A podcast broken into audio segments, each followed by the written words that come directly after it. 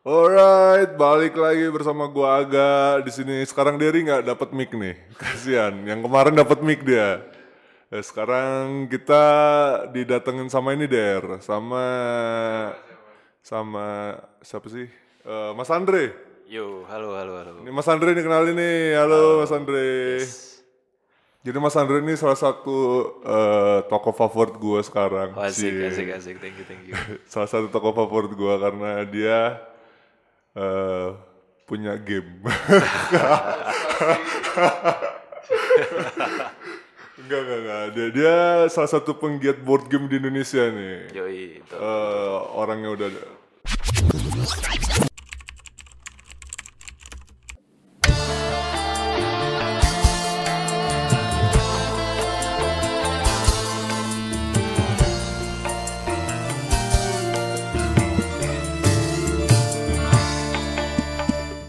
Introduce dong mas. Oke, halo, nama gue Andre. Sekarang ini gue lagi banyak muter-muter lah sebagai uh, board game publisher di Manikmaya Games. Uh, kemudian juga kebetulan berkesempatan bikin board game cafe di Bandung namanya Shuffle. Wis. dan kebetulan sedang eh, menjabat sebagai eh, ceritanya semacam ketua harian lah di Asosiasi Pegiat Industri Board Game Indonesia. Wah ada asosiasinya nih mas. Yoi, baru keren banget banget. Baru fresh from oven. Terus terus Eh, itu sih. eh, sekarang Mas Andre ini lagi sibuk di situ aja mas ya di sekitar board Betul, game. fokus banget di board game. Ya. Udah passion banget nih.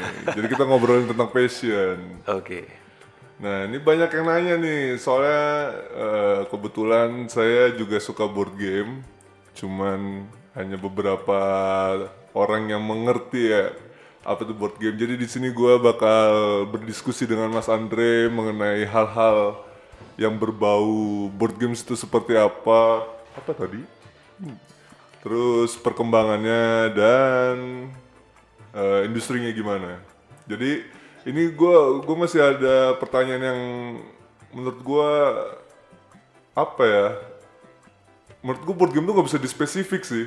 Soalnya ini ada pertanyaan Are board games better than video games tuh kan? Oke. Nah ini menurut Mas Andre ini gimana nih? Nah, board game ini- tuh lebih baik daripada video game. Apa bedanya? Ini sebenarnya sensitif banget ya, Iya. karena eh, zaman sekarang kayak siapa sih yang nggak main video game atau siapa sih yang nggak main digital game? Kalau ngomongin game pasti orang pertama kali mungkin nge-refernya kayak ah, mobile game, mobile legend lah atau EOV lah segala macam. Tapi sebetulnya gini, eh, sejak eh, 80-an, sejak sebetulnya kalau di US dari 60-an, industri jadi tabletop itu kayak uh, lebih uh, luasnya dari board game karena ada card game, ada dice game segala macam. Itu mulai tumbuh dan uh, di Eropa itu mulai menggeliat itu di tahun 80-an. Oh dari 80 udah rame Dari berarti. 80. Cuman memang kan di Indonesia kalau kita ngomongin tahun 80-an kita mulai terpapar uh, konsol, udah ada Nintendo dulu segala macam. Terus kita kayak nggak sempat berkenalan nih sama yang namanya board game. Nah, Itu Indonesia aja apa Asia atau kebanyakan memang Asia sih. Kebanyakan Jadi, Asia. ya, eh, menariknya sih memang dalam 5 sampai 10 tahun ke belakang itu ada istilah yang namanya board game renaissance. Jadi kayak mm, uh, zaman keemasannya board game gitu. Oh ya. ada Golden Age-nya. Golden Age-nya betul. Nah, ini sangat menarik karena ya orang-orang orang-orang kan siapa sih se- sekarang yang nggak bisa yang nggak terhubung lewat eh, handphone, nggak terhubung lewat internet Iya. gitu ya. Tapi eh, terlepas dari semua itu somehow ternyata demand ke board game tuh jadi jadi meledak, jadi signifikan. Dan ini yang mu- memunculkan beberapa mungkin ada beberapa artikel di media yang cukup eh, tadi ekstrim ngangkat eh, bener nggak sih kalau board game ini lebih baik dari video game gitu kan segala macam. Digital games gitu ya. Nah di konteks ini sebetulnya saya tidak tidak pengen nih mendikotomikan antara board game, uh, digital game atau apa pun, tapi saya ngelihatnya dua-duanya punya kekuatan dan kekurangannya masing-masing. Pasti. Dan dalam dalam masa ini nih, uh, saya ngerasanya memang saya sangat menikmati yang namanya main board game. Saya sangat menikmati kumpul bareng, duduk bareng, tanda kutip ya tanda kutip saling ngebully nih kalau gue lagi menang nih kan Ya, gue kayak tuh." gitu doang lu nggak bisa Apalagi orang Indonesia seneng Nah, banget tuh. gitu kan. Komen-komen doang lu. nah itu tuh yang sebenarnya menurut gue pribadi salah satu strength salah satu kekuatan utamanya si uh, board game which is mempertemukan orang-orang dan uh, apakah video game tidak bisa melakukan bisa tentu saja tapi uh, Tapi dalam- lebih individual menurut gue ya kalau video game. Ya mungkin tidak bisa di, disemuain ya, maksudnya Iya. tidak bisa. Tapi memang kekuatan paling paling uh, powerful dari si si board game ini memang itu kita ketemu bareng dan di masa ini tuh jadi sesuatu yang sangat sangat uh, mewah. Harusnya. Iya, Harusnya. iya. iya. Karena menurut gue tuh eh, generasi saat ini tuh aneh mas. Eh, Hmm. Lu manggil teman aja udah nggak kayak gue dulu manggil orang lewat pagar gitu. Sekarang udah pakai WA, mainnya. WA, DM dan kawan apa apa Iya, yang berhubung dengan mobile phone dan itulah the power of internet memang luar betul, biasa. betul. Cuman seharusnya eh, board game ini menurut Mas nih seperti apakah memperkenalkannya? Karena belum belum pada paham nih antara board games terus card games terus apalah berbentuk. Kayak catur congklak itu board games atau bukan? Itu belum pada tahu nih. Coba jelasin mas. Jadi ini memang eh, mungkin pertanyaan pertama ya memang yang harus di, di mungkin dijelasin dulu. Board game. Jadi eh, sebetulnya ketika gue sebutin board game itu gue menyederhanakan. Jadi istilah tepatnya tadi kayak disebutin tabletop itu eh, apa ya mewakili yang namanya board game, yang namanya card game, dice oh jadi game tabletop tuh si induknya nih si induknya ya, hipernim kan kalau bahasa Indonesia-nya. Tapi eh, biar gampang lah, biar nggak usah ngenalin istilah baru, udah kita sebut aja board game lah gitu ya. Nah si board game ini pada dasarnya eh, mungkin permainan konvensional lah kita ngelihatnya. Jadi dia nggak dia tidak harus dicolok pakai listrik Oh, gitu iya, ya. Dia benar-benar. eh, kita bisa mainin di apa namanya di atas meja fisik lah gitu gamenya dan eh tadi kayak tadi disebutin banyak eh, banyak banget jenisnya. Ketika dia disebut dengan board game, memang umumnya dia memiliki papan permainan. Jadi kayak catur, eh, monopoli gitu ya. congklak congklak Congklak pun sebetulnya meskipun dia masuknya lebih ke permainan tradisional, tapi secara penamaan ya dia termasuk termasuk board game tuh tabletop. oh, berarti kita juga peduli board game dari dulu sebetulnya seharusnya. sebetulnya si congklak atau mancala itu itu tuh umurnya udah ribuan tahun sebetulnya. Jadi mancala nama eh, nama internasional itu mancala. Dia tidak dari Indonesia dia dari Afrika sebetulnya. Wow. Eh, snake and ladder ular tangga aslinya dari India. Ribuan tahun yang lalu. Eh, catur juga yang aslinya konon konon aslinya aslinya dari Cina dibawa pedagang ke India dan akhirnya dipopulerkan di Eropa segala macam itu udah ratusan sampai ribuan tahun umurnya dan itu tergolong klasik board game. Nah, tapi dalam konteks ini saya bakal lebih banyak bicara tentang modern board game. Apa itu modern board game itu yang biasanya dia lebih tematik tuh. Misalnya dia ngangkat tentang hmm, tentang misalnya perdagangan di Eropa mungkin atau oh lebih ngebahas isu ya biasanya dia pasti ya ngangkat sesuatu. Bahkan IP-IP besar, let's say misalnya Lord of the Ring gitu atau Star Wars itu bahkan punya oh mereka punya board game sendiri ya? punya board gamenya. Walah, boleh juga ternyata. Jadi board game ini perkembangannya eh, luar biasa ya mas ya kalau misalnya ini. Cuman kalau di Indonesia kok kayak adem ayem gitu Iya. ya. Ini ini ada masalahkah dengan Sebetulnya gini, kita tuh latah ya. Orang Indonesia tuh biasanya tuh butuh delay beberapa tahun sebelum dia mengadopsi sesuatu tren yang baru. Dan dalam konteks ini misalnya, saya bisa memaparkan da- data. Mungkin ada yang nanyain seberapa seberapa relevan sih board game kok lu masih ngurusin industri board game ketika semua orang bicara dalam dalam konteks game digital sebetulnya kalau kita dapat data salah satu data yang paling gampang dicari itu dari eh, internal correspondence version 2 jadi itu data board game eh, data retail board game di pasar Amerika Utara which is berarti Kanada sama US Eh, itu nunjukin eh, double digit growth. Jadi double digit growth kalau dalam konteks industri itu huge gede banget. Gede banget? gede banget. Selama lima tahun ke belakang. Dan nilainya sekitar eh sorry ini mesti di cross check saya takut salah nyebutin tapi Eh, itu data pertama. Data kedua adalah dari platform urun dana alias crowdfunding terbesar di dunia which is Kickstarter. Kickstarter. Betul. 2013 eh, Kickstarter itu video game dan tabletop itu sudah setara, hampir 60 juta US dollar nilainya. 2014, nah ini menarik. Si tabletop ini mulai mengungguli. Video games. Exactly. 2015 dia sudah dua kali lipatnya. 2016 video game drop. Nah ini menarik kan? Iya. Video game eh, drop tapi eh, tabletop terus naik. Di tahun 2017 kemarin tabletop hampir tujuh kali lipatnya dari digital game. 2017 kemarin.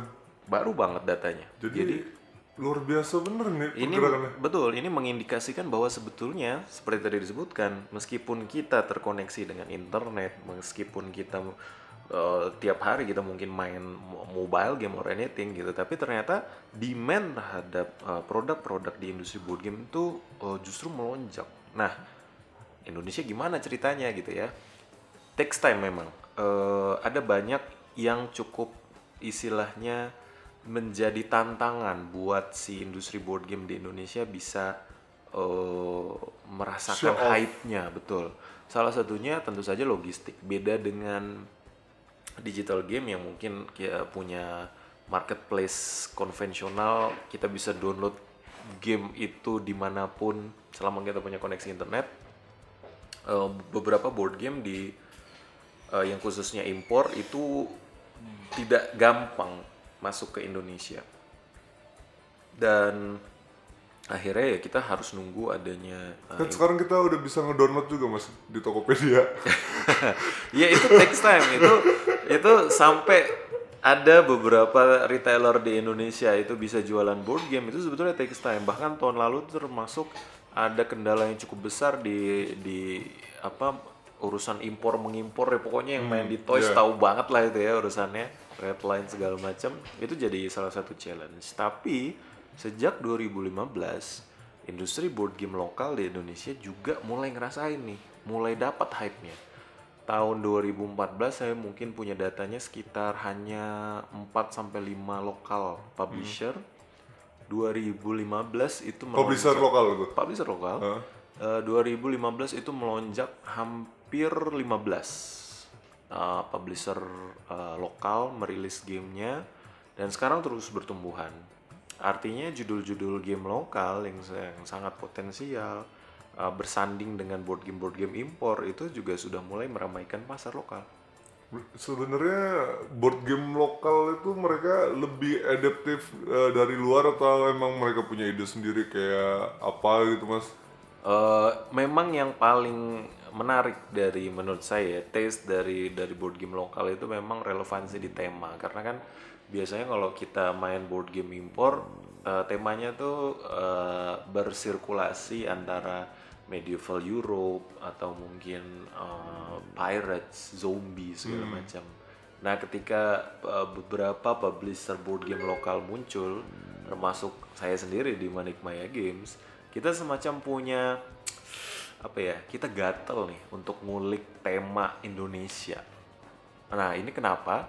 Soalnya dari tahun 2000-an itu banyak sekali game designer asal Jerman, Belanda, Itali yang ngangkat tema Indonesia Weh, banyak ada game yang judulnya Borneo ada game yang judulnya Bali yang bikin namanya Uwe Rosenberg dari Jerman ada game namanya Java oh Michael yang kopi tuh ya, yang Java tuh. bukan ini itu tuh FIFA Java. Oh ini beda Nah, lagi. ada Java itu Michael Kisling Wolfgang Krenger itu nama besar di industri board game. Uh, tapi uh, mereka cukup seru gamenya tapi kontennya berantakan sebetulnya.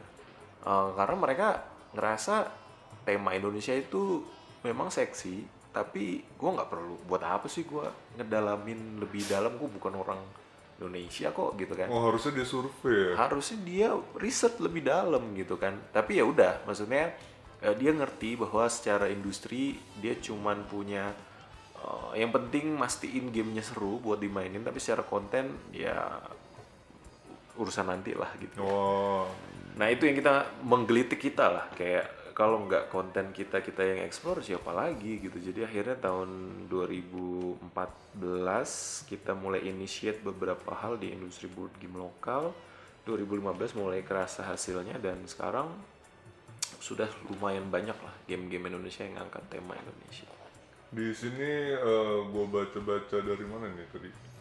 Dari kumparan. oke Dari kumparan katanya eh, si pionirnya itu malah dari Bandung katanya. iya salah satu Salah satunya ya? salah satunya bisa Si dibilang Kumara ini. Betul. Kumara sebetulnya induk perusahaannya kita. Jadi dulunya itu pertama kali saya juga bersentuhan dengan board game modern waktu main ke board game cafe namanya Kumara.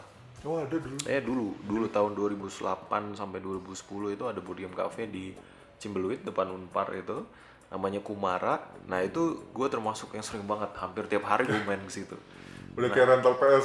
kayak rental PS.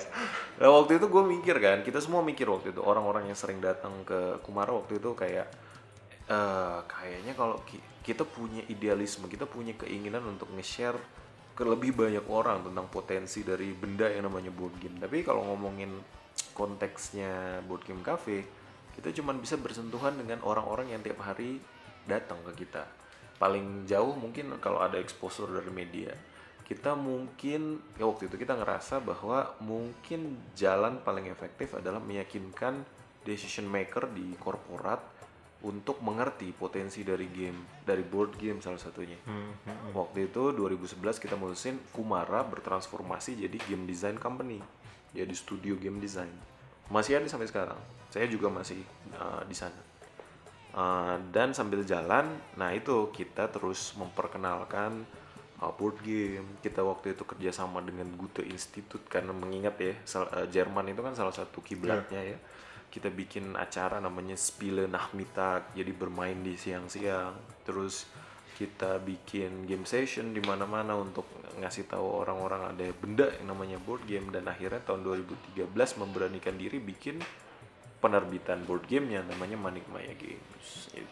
Oh jadi Kumara ini eh, studio lab kayak lab kayak labnya sendiri gitu ya. Bisa dibilang Si Manik Maya terus si publishernya. publishernya ya. Jadi kayak misalnya Kumara ini kalau kita dapat dapat klien misalnya KPK bikin board game untuk uh, edukasi anti korupsi, nah itu Oh Kumara. ternyata board game ada edukasinya. Oh banyak, banyak Soalnya banget. banyak yang nggak tahu board game itu ada edukasi cie.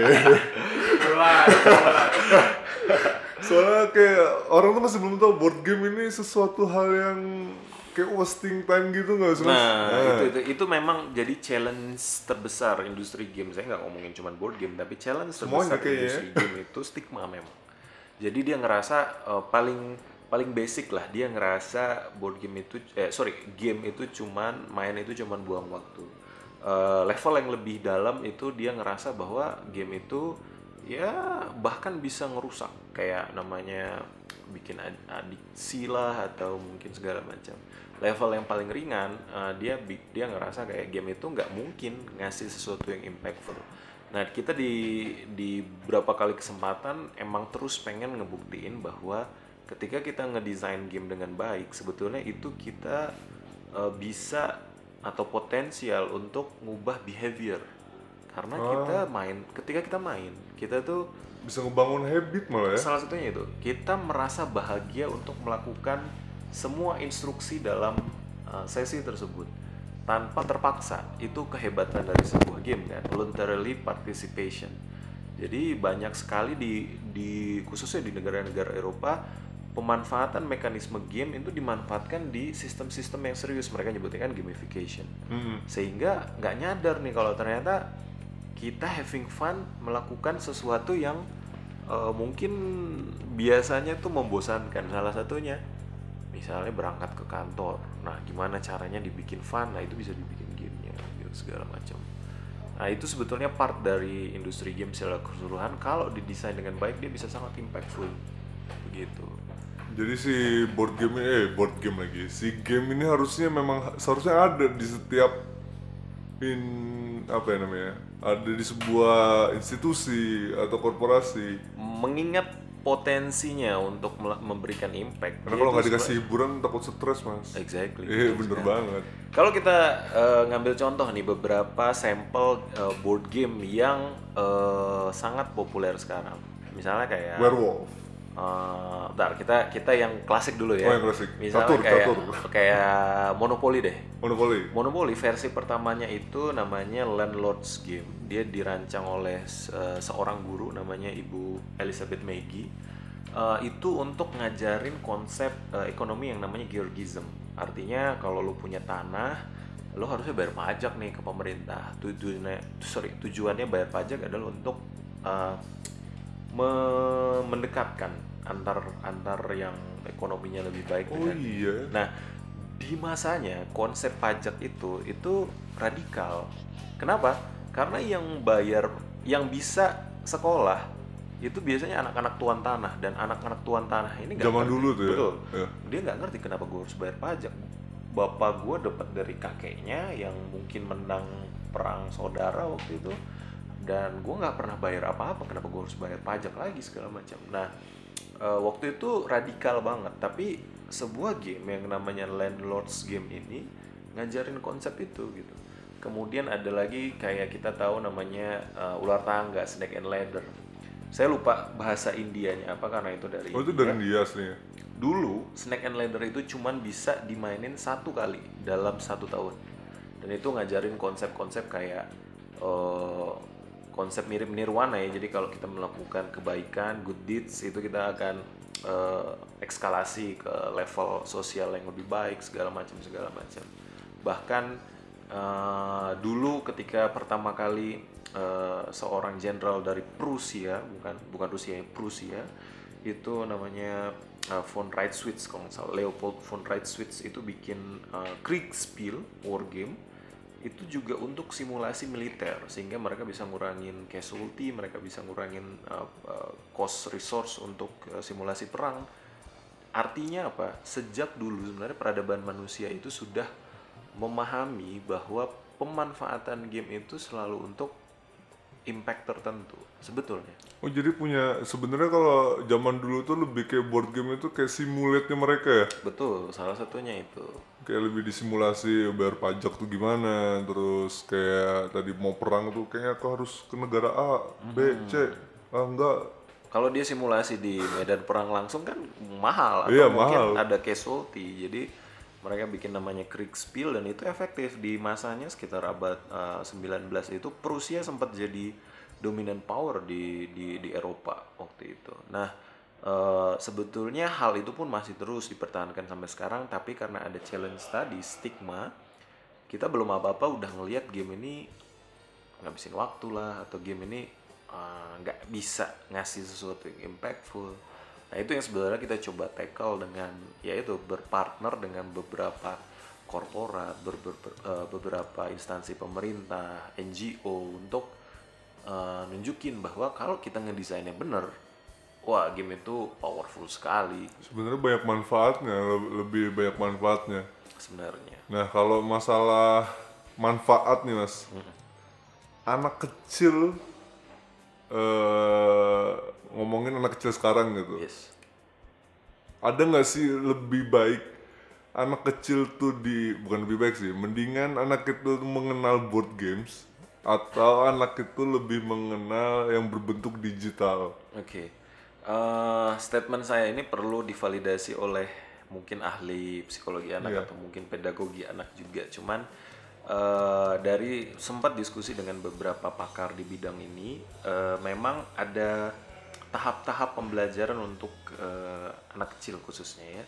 Dan eh, di awal-awalnya itu mereka juga berangkat dari eh, apa namanya aspek-aspek motorik, pemahaman bentuk-bentuk, warna segala macam. Hmm, iya. Eh, dan bagaimana ya taktil ya merasakan merasakan bentuk ber- menggerakkan sesuatu dan eh, mengingat penetrasi device atau mobil mobile gadget itu eh, proses belajar ini agak di skip ya jadi karena mereka kadang-kadang di umur 2 tahun sudah Dikasih Oh, gadget. iya dan dan sangat intens gitu ya. Saya nggak nyalahin, cuman proporsi ini sebetulnya penting sekali untuk bisa kita atur baik-baik gitu dan sering lolos gitu ya sering kayak eh, udah nih kamu main ini aja biar kamu diem kan. Sering banget kejadian. Sering ditembus. sering begitu ha. dan dan ini sebetulnya memang bagi saya pribadi mencemaskan. Nah di sisi lain apakah sebetulnya board game bisa menjadi solusi untuk ini? Sebenarnya belum tentu juga gitu.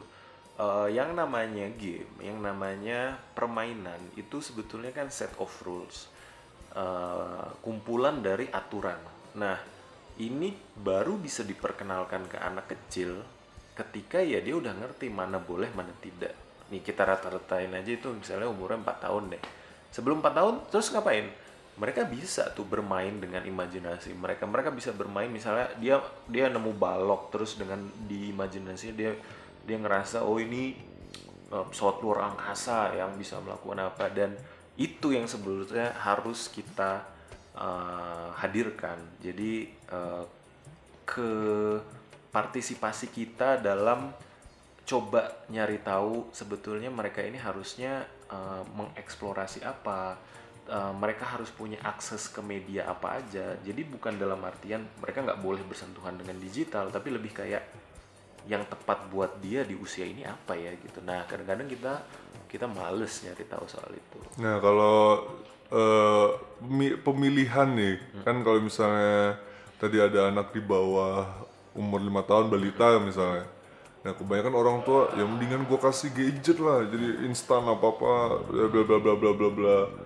Eh, nah kalau di board game tuh ada nggak sih emang bener-bener khusus anak yang untuk balita atau seumuran segitu? Ada sih, Eh, memang kayak tadi disebutin kita harus nyari tahu banget eh, mereka itu produknya cocok atau enggak ya untuk segmen usia itu. Tapi eh, di industri board game ada eh, kategori yang atau genre yang disebut dengan Kinderspiel atau children's game. Setiap tahun di Jerman itu ada penghargaan namanya Spiel des Jahres, Game of the Year, permainan tahun ini gitu ya. Di Jerman. Di Jerman. Keren amat ya. Keren banget Oh, saya mau ke Jerman. saya seneng main game. itu salah satu ini ya Holy Land ya. Eh, dan ada kategori khusus tadi yang namanya Kinderspiel des Jahres artinya eh, Game of Children Game of the Year gitu ya. Dan dari situ sebetulnya bisa kelihatan eh, produk macam apa atau produk permainan macam apa yang sebetulnya eh, eh, istilahnya oke banget untuk segmen anak-anak segmen anak-anak itu berarti untuk in- industri board game ya tadi dari balita mungkin maksimal di 7 sampai 8 tahun gitu ya Eh, itu tuh kita bisa ngelihat betapa seriusnya orang-orang di sana untuk me- menggambarkan bahwa industri board game adalah industri yang sangat family friendly. Nah, itu salah satunya. Ben- ada si Kinderspiel tadi, permainan anak-anak. Dan itu menurut saya eh, sangat-sangat brilian. Secara produk design itu sangat inovatif, secara eh, taste itu cocok banget buat anak-anak dan orang tuanya pun bisa tetap senang main bareng. Itu kuncinya sih. Karena kadang-kadang kadang-kadang ya Orang tuanya. Nah, orang tuanya juga memang ngasih game itu supaya anaknya diem main sendiri dan nggak ngeganggu. Nah, kadang-kadang kita yang agak-agaknya harus menyempatkan diri untuk main bareng gitu. Iya, saya juga bingung. Apakah orang tua dulu tuh nggak seneng main petak umpet gitu? sekarang, sekarang lebih pengen ini. Saya cuma saya udah punya anak soalnya. saya yang deg-degan. Iya, iya, iya. Saya sebagai orang tua sangat deg-degan ini. Nah mas, eh, kemarin ini board game ini kan sebenarnya mulai kelihatan di Indonesia. Ya, kalau sepengetahuan saya sebagai pe- penikmat board game, saya ngelihat eh, ada beberapa public figure kayak Kaisang, terus Gibran. Nah, apakah dengan mereka itu eh, kebantu nih si board game pe- publisher dan kawan ini di Indonesia karena game lumayan lucu-lucu sih kayak ada Bakti, kayak Iya. ada yang lebih ngangkat Indonesia Konten banget. lokal banget konten ya. lokal banget. Iya. Eh, hadirnya public figure ya, hadirnya mungkin uh, selebritis atau orang-orang yang memang punya uh, basis fans besar di di industri ini memang tidak bisa dipungkiri memang sangat membantu lah membantu dalam artian apa minimal banget ngasih exposure eh, ke lebih banyak orang.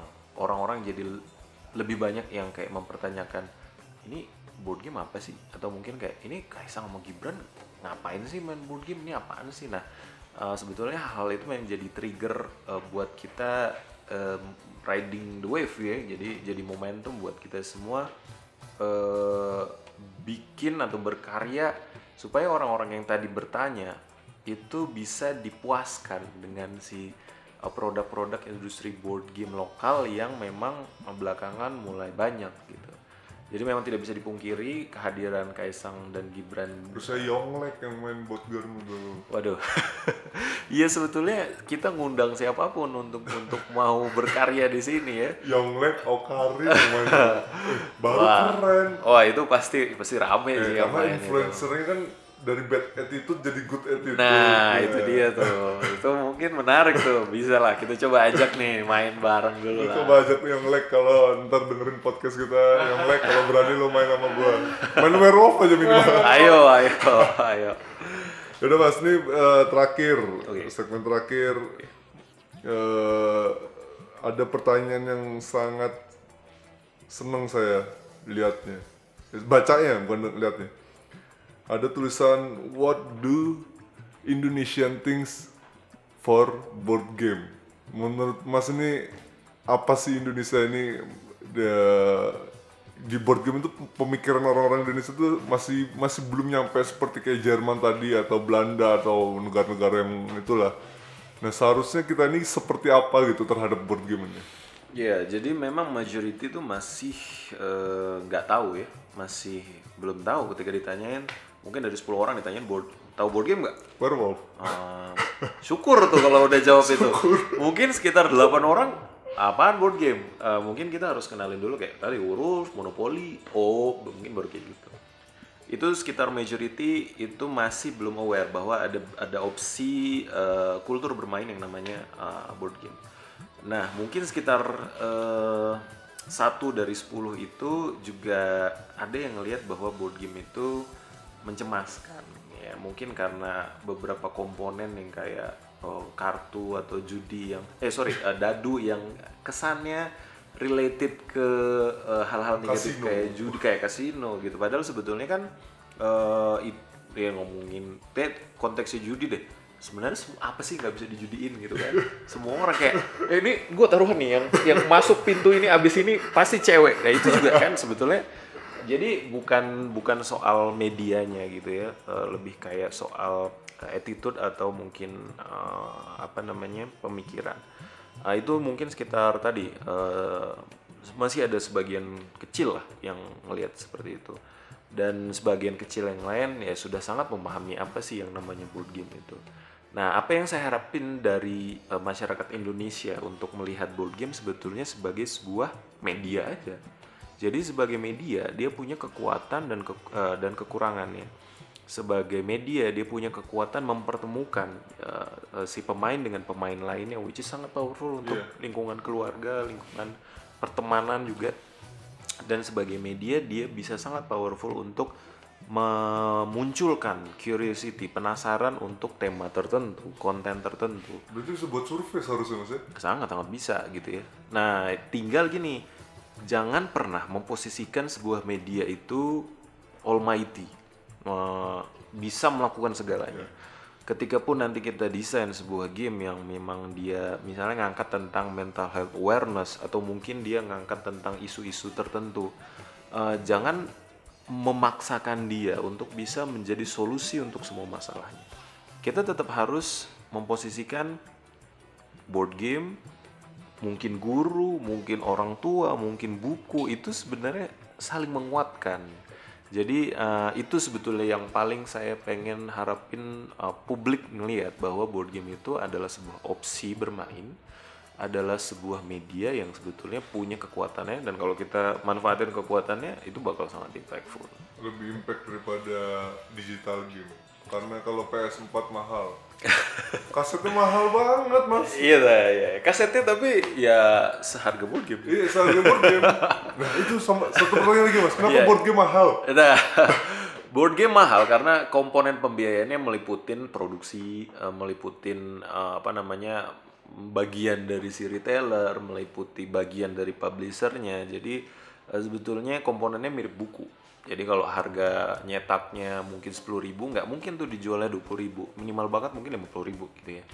Nah, eh, board game itu memang begitu. Tapi tenang aja, eh, board game kan nggak mungkin dimainin sendiri. Mendingan patungan aja kan. Oh iya bener juga ya, patungan. Baru kepikiran. Empat beli sendiri. Baru Nah, kepikiran. kan, atau lu bikin arisan karena kita bikin arisan. Eh, arisan kayak yang menang bulan ini harus duit itu harus jadi board game. Tetap hak milik dia, nggak dibagi-bagi, tapi harus jadi board game yang ujung-ujungnya dimainin bareng. Jadi banyak kok solusinya kalau kita mau. Iya. Bener juga, saya baru tahu. Oke, oke, saya buat grup WhatsApp. Arisan board game. Di komplek. yo yo. Eh, ya udah gitu aja Eh, ngobrol podcast kali ini barengan Mas Andre dari Manik Maya. Thank you banget Mas Andre. Semoga board game semakin semakin segalanya lah. Iya. Dari bertambahnya penikmatnya, terus yang beli makin appreciate. Iya. Kalau boleh nggak Mas kalau nggak orang nggak sanggup beli ori beli kawinnya dulu. Gitu. Saya sangat-sangat tidak menganjurkan. Mendingan tadi kalau nggak lu patungan, Oh, lu mending mungkin patungan ya? eh, lu mungkin beli second nggak apa-apa. Eh, yang penting Oh ada juga yang jual second. ya? banyak aja ada ada beberapa forum di eh, misalnya di Facebook Hmm. ada yang di Tokopedia juga yang eh, jual eh, second hand. Mendingan beli gituan daripada lu beli KW deh. Soalnya eh, lu nggak ngasih ap- apresiasi apa-apa ke game desainernya yang udah capek-capek bikin itu game. Kalau misalnya lu belinya KW gitu loh. Sama lebih nggak ngerti bahasanya sih Mas. Ya, Kebanyakan kalau ya. itu Cina kan. ya. Tidak bisa dipungkiri Ya, memang. sih. bahasa Cina apa nih wer- werewolf ngomong Cina. Washing Shusha Iya, ya, nggak ngerti gitu Udah gitu aja mas, thank you banget udah datang di you. Bang Roni Jangan lupa dengerin terus di Eh, promosi dulu mas Oke. Mau beli board game di mana gitu di Iya. Board gamenya Manik Maya bisa ditemukan di e-commerce kayak salah satunya tadi Tokopedia, kemudian di website kita manikmaya.com. Terus juga saya ngepromosiin si board game cafe saya. Kalau kebetulan kalian ada di Bandung dan pengen tahu apa sih yang namanya board game, serunya di mana sih? Monggo mampir aja langsung ke board game cafe namanya Shuffle di Jalan Sidomukti nomor 99B. Oh, deket sini Sangat dekat. Begitu. Mana lagi tadi? Oh udah Udah gitu aja mas, Eh, jangan lupa dengerin podcast kita bangroni.com Eh dengerin podcast kita di bangroni.com Terus bisa juga di Soundcloud Terus ada Tadi gue baru masukin caster box Eh, Rada keren dikit Nanti di podcast situ kita bakal ada juga ya? Di situ ada juga di caster box Ini episode kesekiannya dan thank you banget Mas Andre udah datang ke sini. Ada Derry sebagai produser di sini nggak dapet mic di hari ini dan gua agak salam pamit. Board game Indonesia semoga semakin maju. Amin. Hidup, nggak usah ganti presiden.